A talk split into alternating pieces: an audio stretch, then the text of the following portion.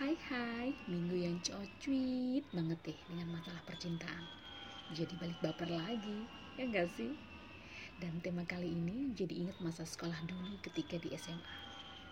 Jadi ceritanya, ada adik kelas yang tiba-tiba menghubungi saya. Saya pun nggak tahu dia siapa. Dan dia menjelaskan ke saya kalau dia adik kelas saya dan tahu nomor telepon saya dari temennya yang kebetulan temennya dia adalah tetangga saya. Dengan dia telepon saya, mungkin dibilang alasan banget ya. Iya, jadi dia telepon saya karena mau pinjam buku-buku saya. Kalau dipikir-pikir, dia kan bisa pinjam ke temennya atau bisa beli, ya enggak sih? Beberapa kali dia telepon dengan jam yang kurang lebih sama. Jadi pas ada telepon berdering di sore hari, saya yakin itu pasti adik kelas saya. Dan benar, Beberapa kali dia telepon, sampai akhirnya saya mengetahui sosok adik kelas saya itu. Anehnya, ketika nggak sengaja bertemu, dia sama sekali nggak menyapa. Nggak apa-apa juga sih, cuman heran aja. Di telepon, dia dengan berani menghubungi saya dan ngobrol untuk nanya-nanya. Dan tahu beberapa hal tentang saya. Hmm, sedikit ngeri juga sih. Di kisah yang berbeda, ada lagi adik kelas saya lainnya tiba-tiba kenalan sama saya. Saya pun kaget, karena waktu itu malam hari. Saya baru selesai latihan ekskul bela diri. Dan karena malam hari, saya nggak jelas lihat sosoknya. Dan ketika pada saat latihan ekskul bela diri, ternyata ada beberapa teman ekskul saya yang ternyata satu kelas dengan adik kelas saya yang kenalan sama saya pada malam hari itu. Temennya bilang gini, Kak, ada salam dari si Ye Y ini sebutan nama samaran ya. Saya diam aja ketika temannya bilang saya dapat salam dari si Y. Walaupun sebenarnya GR juga sih. Dan ternyata si Y ini juga ikut latihan ekskul bela diri. Dan ketika pada saat ekskul pun saya nggak pernah ngamatin sosoknya. Tapi suatu ketika sosok si Y ini mencuri perhatian saya karena sosok Y ini memang sering membuat tertawa teman-teman lain dan juga sosok dia ini lumayan keren lah dibanding teman-temannya. Eh sedap. Wah wah wah, saya jadi tertarik sama Brondong ya.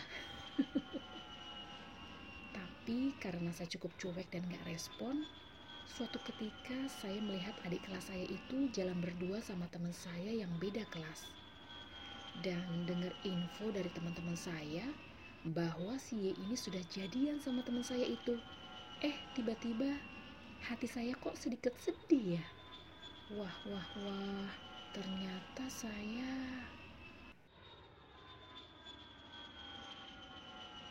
Kalau kamu bagaimana? Pernah juga nggak ngalamin punya secret admirer? Atau kamu termasuk seorang secret admirer? Niat secret admirer ini memang kita nggak pernah tahu ya. Iseng aja, kagum, atau beneran suka sama kamu atau apa. Semoga hal yang baik-baik ya dan waktu yang akan mengungkapkannya. Eh, sedap. Menjadi secret admirer atau punya secret admirer wajar-wajar aja kok. Tapi dalam hal-hal yang positif, jangan negatif atau enggak-enggak. Kalau negatif, saya jadi keingetan sama film-film barat tentang secret admirer yang serem-serem. Kayak sering stalking apa pun kehidupan sehari-hari kamu. Ih, kan ngeri. Tapi terkadang kalau kamu kagum atau suka sama seseorang secara diam-diam atau dipendem, bisa ketahuan juga loh sama orang lain. Mungkin dari body language kamu yang sering menceritakan seseorang yang kamu tuju, atau ketahuan dari ucapan kamu, atau kalimat-kalimat yang kamu sering posting di media sosial. Tapi ada juga yang benar-benar nyimpen perasaannya alias nggak ketahuan sama sekali kalau kamu lagi mengagumi atau suka sama seseorang yang kamu tuju. Kan keren. Iya, diam-diam kagum sama seseorang sampai-sampai akhirnya rasa kekaguman kamu ke seseorang itu hilang begitu aja. Eh, malah pas rasa itu sudah muak, tiba-tiba seseorang itu say hello ke kamu. Eh, sedap. Akan ada waktunya kok, seseorang yang selama ini kamu kagumi itu akan say hello ke kamu. Kamu gak pernah tahu.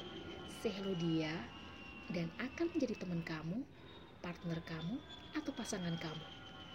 Tapi kalau emang gak pernah say hello sama kamu, berarti memang alam semesta gak mendukung kamu. Oke, oke.